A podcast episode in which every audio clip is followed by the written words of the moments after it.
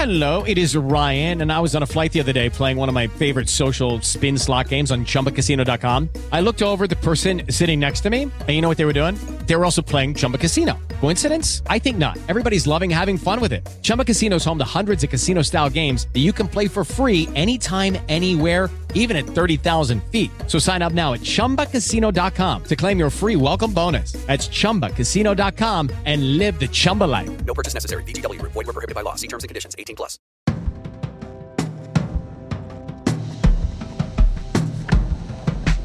Welcome to Screen Talk, IndieWire's Weekly podcast. I'm Eric Kohn, joined as always by Anne Thompson. Now, if you're listening to the audio version of this podcast, you may not be able to tell, but I'm in the New York office, and Anne Thompson appears to be in a ski lodge somewhere. And you want to give us a little bit of a background as to your background this week?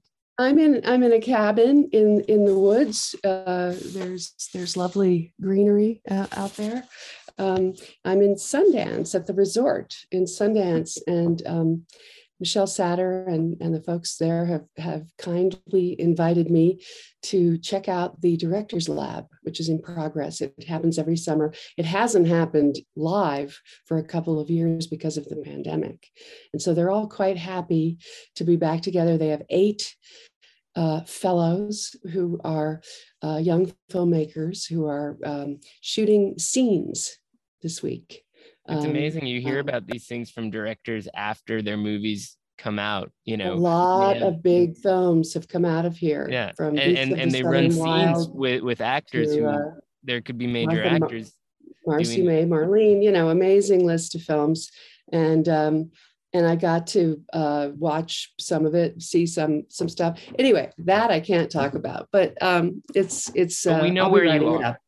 And and eventually we'll we'll figure out if any of the films that you see rehearsed uh, go anywhere. So Eventually, they will. serious, serious intel there. Well, that well that's cool. Uh, we've got a lot of stuff to discuss this week before you head into to directors lab land because it's actually been a pretty busy week in terms of upheaval in the industry uh, from the biggest studios to Sundance itself. So why don't we go Sundance. it? So Sundance itself, uh, the best I can tell, um, the the there is of course no real official. Um, behind, you know what? Why did Tabitha Jackson leave Sundance? Well, Eric, what do your sources tell you? So Tabitha Jackson added the director of Sundance after two short years, both of which were virtual. Tumultuous, under pretty- duress. Yeah, a pretty dramatic time for anyone in the festival space. Obviously, not an easy moment to take on a job And both- Sundance had it worse than most. and and this was you know a job that is so many different things it's overseeing programming uh, decisions but also running point on the kind of more political side of the organization to deal with the institute to deal with operational questions and so forth it's a lot to take on for anyone and uh, and i think that as far as as as i can tell you know there was a lot of stuff that that pre- presented a challenge for this person in terms of figuring out her own way through it. But we also know that uh, in January, when there was backlash to this documentary, Jihad Rehab, a lot of stuff kind of spilled out into the public about uh, kind of a disconnect within the organization in terms of the priorities of the institute, the priorities of the programming team, which has been siloed in a very specific church and state way for a while. And I suspect that a lot of that just created a kind of cultural impasse that, that couldn't have been resolved any other way. And it's very unfortunate. We've had Tabitha on the podcast. We really She like her. She's an important an- person for the community. A remarkably articulate spokesperson for Sundance. That was her great gift. Uh, she really, really uh, was a good front one woman. and she was before she was a director Yeah. too. I mean, as And for, she for was the at the- nonfiction space. She was at the nonfiction documentary side for eight, like eight years. I mean, she's been there for eight years. So she's someone who's been inside the institution for a really long time and with very successful within it, under duress, with a very, very tough job over the last two years. And they got a lot of grief for making the decision to go virtual very late in the day. last Um, year, especially. w- yeah. the, the sponsors weren't happy about it. There was a lot of, of unhappiness around that and um, it- a terrible position to be in, uh, uh, God knows. I by will the say, I mean, I, I've I will tell you one thing, Eric. Uh, I can tell you this uh, definitively. From my day here. Uh, they are not moving that festival out of January.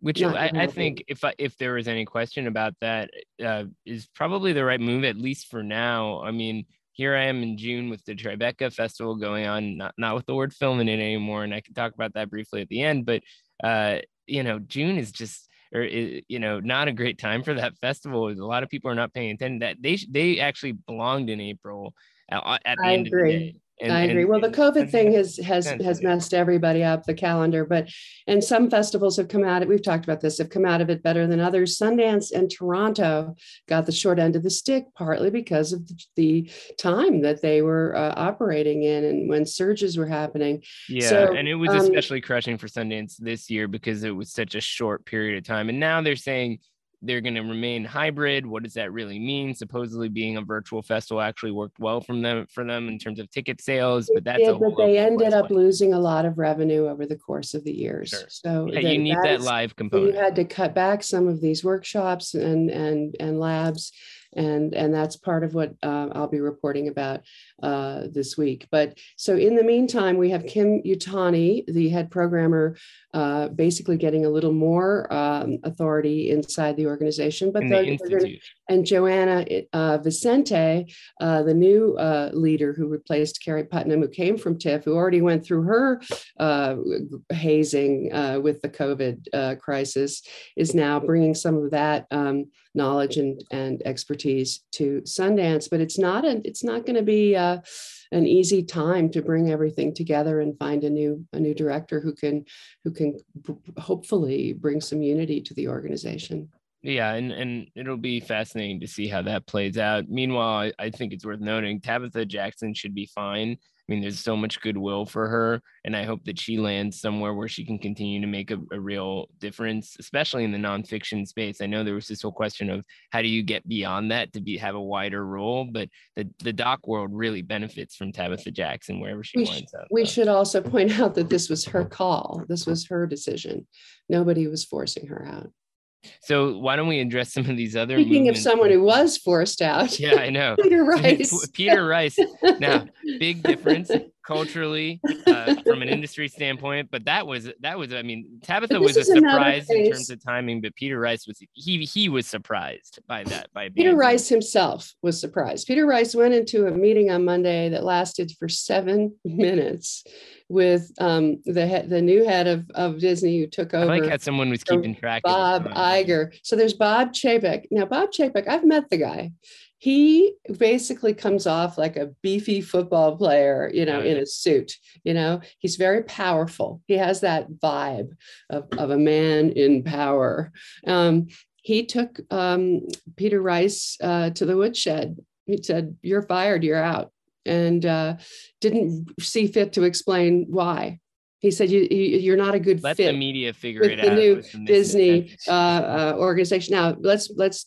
Peter Rice is someone I've known for years, uh, basically from the time he was at at Searchlight. He he rose up in the ranks. Um, over uh, at Fox, he he he was a, a movie executive, high level, and then he moved over to TV, and he was very very close to the Murdochs, and and Rupert Murdoch had him basically grooming him for all these years uh, to become a powerful executive at Fox.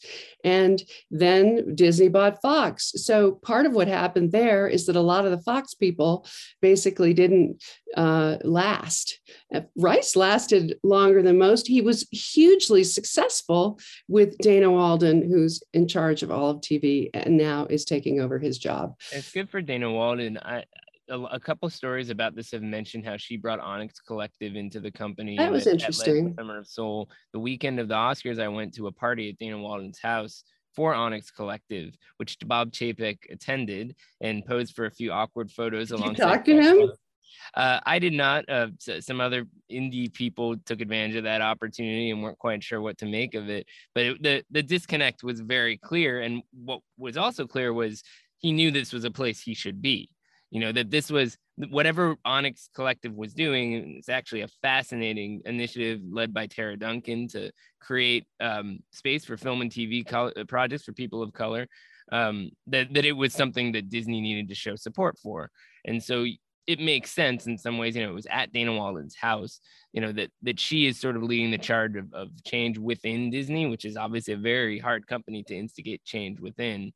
And you know, I, I didn't see Peter Rice there, so there. I did see Peter Rice at Cannes. Uh, he was at the uh, the Baz Luhrmann Elvis party, and that was because he has a close relationship with Baz Luhrmann. Right. He was the Right. one who greenlit uh, Romeo and Juliet. So, uh, Well, so we'll see where he yeah. lands in that respect. I mean, certainly this is another. so you know, well, here's the deal with Peter Rice. He's a very well regarded, uh, successful executive. It, people in Hollywood were just aghast, aghast at the way he was treated. Uh, at, at the summary, this sort of some, he was summarily shown the door, and um, aghast because there's a lot of perception that he was waiting in the wings to take over for Bob Chapek. who's, who's There's no question about it. I thought he was. I Yeah. Thought that was going to happen because Chapek has been messing up so badly Yeah. and and really not handling things well from A lot of Scarlett Johansson to to Florida. You know, um, bad. there's been missteps all along the way, very much in the communication sector. And and he's just not perceived as a creative executive who understands how things are done in Hollywood. He comes from from from the you know the commerce side of, of Disney. He's really not a creative. So I would say I would say that that uh, his contract. One of the reasons, the other thing everybody noted was that the the Disney board saw fit to approve of this action and support Chapek because he's only a few months away from his own contract expiring, and they haven't renewed it yet. yeah, it's a real open question what's going to happen there. I mean, the Disney the Disney drama has never been more fraught in the public eye. You say But what you they're want doing about very well. They're doing well. The streaming went well. Everything went well. So, so why is he breaking something that isn't fixed? And the other point that that has been made, and I agree with this, um, is that God forbid things start to go badly.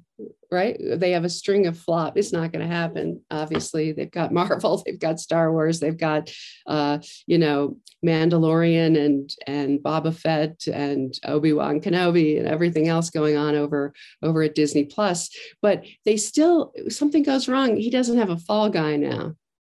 Well, I mean, the devil's advocate, say what you want about all the ways that, that Chapek screwed up. Maybe he needed to screw up to understand how to play within the D- Disney ecosystem. You know, to to you have to do You mean certain Rice? things. Rice had to learn how to play. No, I'm talking about I'm talking about Bob Chapek in the sense He's that he always can get been inside the Disney ecosystem. Yeah, but He- I'm saying he knows how a- to play in there. As as in terms of of dealing with the the talent and con- the the content on the content side of things. He was a theme park guy. Now he has to figure out well how do you deal with things like keeping keeping the the actors happy and not rebelling against you and pol- politically how do you project a certain kind of image and then you can also deal with the fact that there are other people who are kind of jockeying for your position i mean the, the, that feels pretty critical to me that people were saying this guy could replace this guy No, well and I don't think him, Liked it one big. And the way that they're spinning, um, uh, I find it fascinating. You, you, you when you're watching, when you're when you're reading the coverage of something like this, and I was traveling to Sundance yesterday, so I was like tweeting and and uh, slacking with our team and everything, but I wasn't writing about it or, or getting on the phone. Um, you can tell when the spin has started when all the different people who are writing about something pick up the same idea and the idea Right. being it was all about Dana Walden and they were rewarding her for for being such a successful the executive. line that kept getting because- repeated was like this was a business decision it wasn't a personal decision but they but were trying to get away from the perception that he was a weak leader getting rid of a strong threat. right but come on now i mean it's right it's it's so i mean i think if you look at the personalities in play and you look at the factors involved i'm sure it was several different things and it was easy enough if he could get away with it and like you say the business is doing well enough that he can get away with it he gets away with it so We'll see. and it- then then it's a question of what happens next. So, and meanwhile, back in our our smaller sphere of things, the academy has a new CEO, Bill Kramer. He's very well liked. He's not a disruptor. It's it's it's, it's No, on a hardly. He saved the day. He's the white knight who came in and saved the day when Literal everything was knight. going to hell in a handbasket. So he basically put everything. There was a, a train that had to, to to make its stops and get to the opening of the museum, and he did it. And he made decisions, and he was decisive about it. And and he didn't um, lollygag around. He was incredibly forceful and and made it all work out. And he's they, it's not like all the press has been glowing for this thing. They had That's backlash right. about And not comes- opening, but this- putting but the let's be honest, he's- he's a museum curator. He's not someone who's who's been in the movie business forever but he's obviously an administrator able to lead a large organization and and do so relatively smoothly. And he also raised money and he also made and the the museum is perceived as being successful at this point. So they're they want a steady hand at the tiller. They want someone who can really um, that they can rely on and and get them through the next phases of the academy after a lot of disruption there a lot of uh, Whatever it looks crazy oscar shows and Right, uh, and there was a lot of criticism of Dawn Hudson and uh, president david rubin she had 11 years she brought in all the diversity that needed to to occur They've uh, diversified. They're more international. after Oscars So White, very, very uh, big move to make the membership much more diverse, much more, much younger, much more global. You're Yeah, right. It's up to about really 25 percent of the academy Yeah, now. it- is- and you can uh, see it to some degree in the results of the of voting and so forth.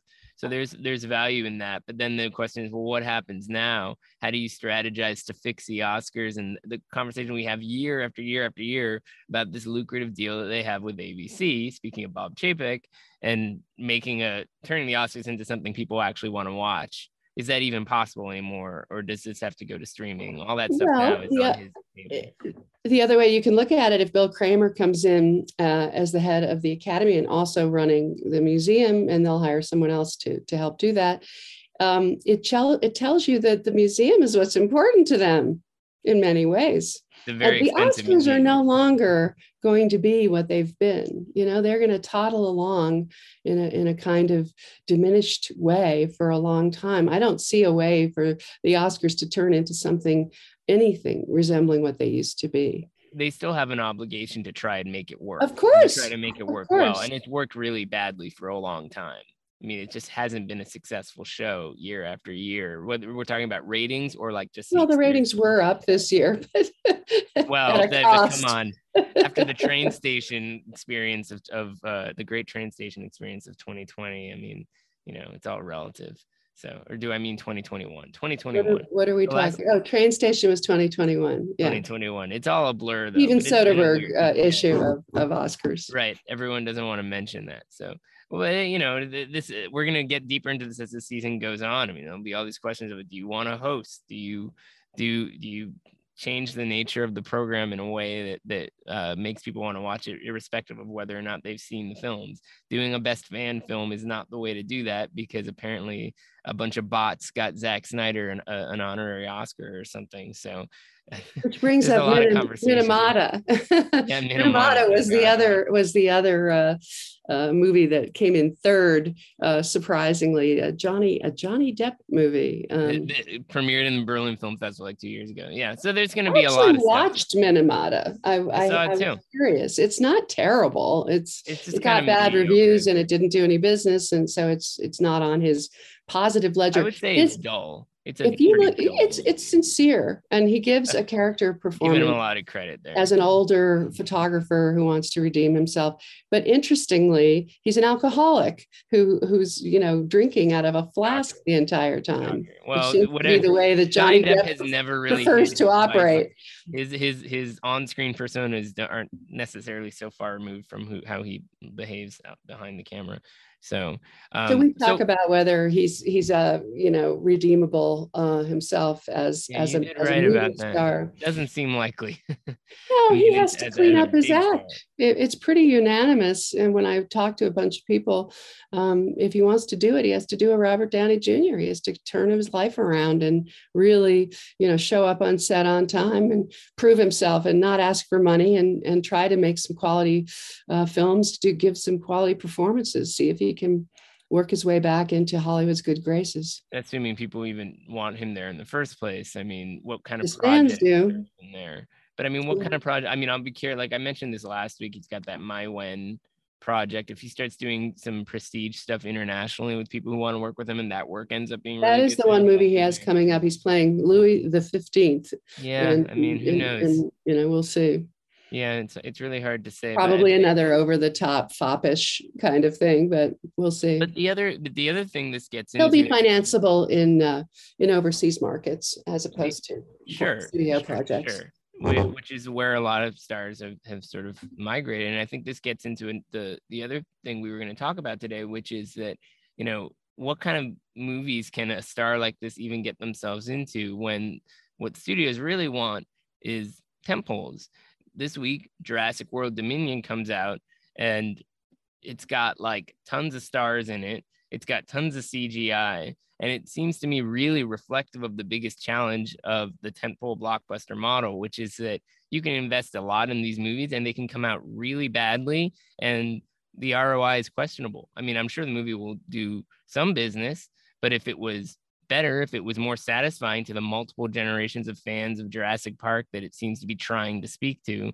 it would ha- definitely do better than whatever is around the corner for it. I mean, I just feel like word of mouth on this movie is going to be pretty bad. Here's the thing. great movie. Here's the thing. Um, I I suffered through this movie. Um, I really d- enjoyed seeing the return of of the folks from, The from trio. the first film. So Sam Neill and Laura Dern and Jeff Goldblum are hugely entertaining, and I I loved seeing them. They need a podcast. But they, They need to do what we do every week. I love them. I'd, I'd listen But- to that. But you know and and then but chris pratt uh, and and the the you know running away from dinosaurs is getting uh, and bryce dallas howard are very tired very very tired. And the plot they came up with um a ridiculous Clones, plot bioweapons, ridiculous ridiculous plot. And so you you you it's like it's really long and it's really noisy and it's really tiring and it Bland. becomes hugely repetitive and it becomes assaultive. And so i just um, am despairing uh, that that this is considered um, you know something that they would greenlight as a script that that they would even let it get get made. But here's the thing uh, eric these people know something we don't know. It's actually going to play for audiences. It's actually going to do well believe it or not you you will see it may not be one of the biggest ones in the franchise but um, and i hope it's the last one um, but it's not going to be a dismal disaster at the box office like you might hope What is well? What does well even mean anymore? I mean, like, is it gonna perform? I mean, the first the first Jurassic World well movie. first of all you have to look at how much did it cost so if it cost 250 million dollars You it make it to up make overseas. 600 million dollars you know? It So- opened overseas first. So it'll it'll maybe inch towards that. But i mean there there's still something. What i find frustrating about it is that there's no reason why it can't be a good movie with those kinds of actors with the nostalgia I agree with you, play. i mean this is you're watching it and you're like why why that why is line? this the story that yeah i mean the, and the thing is like uh, why is this the dialogue because colin trevorrow has to take the fall for this yeah it's because he wrote it and directed it. I mean, there's no one, there's no one else right? to blame, his arc is is you know Sundance Breakout with Safety Not Guaranteed, a totally Which I charming movie, loved. which I did loved well that movie. commercially for what it was, and and then catapulted him into studio land. And this was the project that he landed was this franchise. So I think that it, it does sort of provide a reminder that just because you you can do something kind of intriguing on a certain scale doesn't mean that translates into some big pre-existing IP. And it's just there's no excuse for the movie not to be good when you think about the fact that it does have those three actors back there and you don't even need the younger actors i mean you could you can find a way to write a story for them well, that that's what the new, that's what the recent generations have been, have been hanging on to. And that's why Chris Pratt is a huge star. Um, but we, we shall and see. the, and then you have the spielberg part of it where it's like it's like spielberg has become a brand for decades now spielberg is a brand and it's like trying to like translate the spielbergian aspect of the original but the awe becomes kitsch you know it's like there's something about that where it's like top gun is not a nostalgia play i mean it, it has the nostalgia element because people remember the original and it uses that as a plot line but it also is a, a pretty good movie in its own right as a Top Gun movie. And this one just feels like it's totally reliant on pre-existing formula and i feel like that's what writers need to be talking about what's new here that works there are a couple of moments where you have this little sort of lineup of actors um, standing in the middle of what was once a soundstage you know and they're playing a, against a green screen and they're trapped between warring um, mo- monsters and and and and and those two uh, big uh, you know t-rex versus whatever the other one is called they they've been going at it before. This is not the first time they're fighting with each other. And and at night too. And, so you see, these, you see these actors sort of go, you know, staring at, at the void in horror, caught on a soundstage in the middle of nothing and trying to run to get out of the way. And it's absurd. It is one of it, it's it's like how could this scene exist? I don't I don't care about like you can go. I actually like what Spielberg did with the Lost World, the sequel. I think you can go kooky and strange. I like Bayona. I think Bayona. Well, there was some innovative action there. That was job. also There's some good scenes in that one. Yeah, but you just have enough. to have a reason to make it work. Well, any anyway, we'll put that aside go. so you can go be uh, in Sundance mode. And, and next week, I look forward to seeing you back in LA and you can tell us how it went. So good luck All right. out there. Bye bye, Eric. Bye.